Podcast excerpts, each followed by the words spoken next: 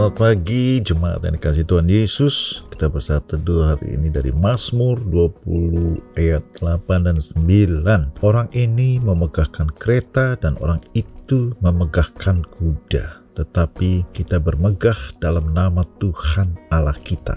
Mereka rebah dan jatuh tapi kita bangun berdiri dan tetap tegak. Rahasia untuk tetap tegak berdiri di dalam kehidupan ini sekalipun menghadapi tantangan menghadapi pergumulan yang berat ada di ayat yang kita barusan baca. Kebanyakan orang memang mengandalkan kekuatan mengandalkan orang lain mengandalkan apa yang mereka miliki digambarkan sebagai kereta dan kuda. Itu kalau zaman dahulu untuk berperang perlu itu kalau mau menang. Tapi orang yang percaya kepada Tuhan dikatakan bermegah dalam nama Tuhan.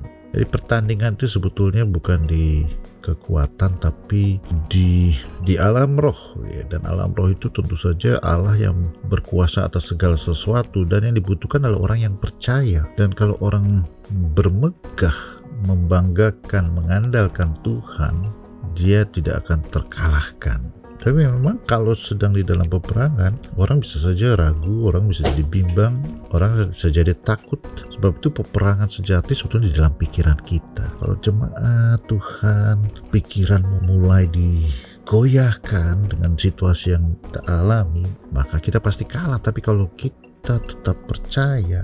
Bermegah itu artinya kita bangga, kita mengandalkan, kita terus berharap, kita tidak mundur, kita tidak goyah, tapi terus percaya. Nah, itu yang membuat kita pada akhirnya tetap tegak dan hidup berkemenangan. Hari ini jangan berjalan dengan apa yang kita lihat, tapi hati dan pikiran kita terus kita arahkan kepada Allah kita yang maha kuasa dan tidak pernah terkalahkan. Haleluya. Selamat berkarya.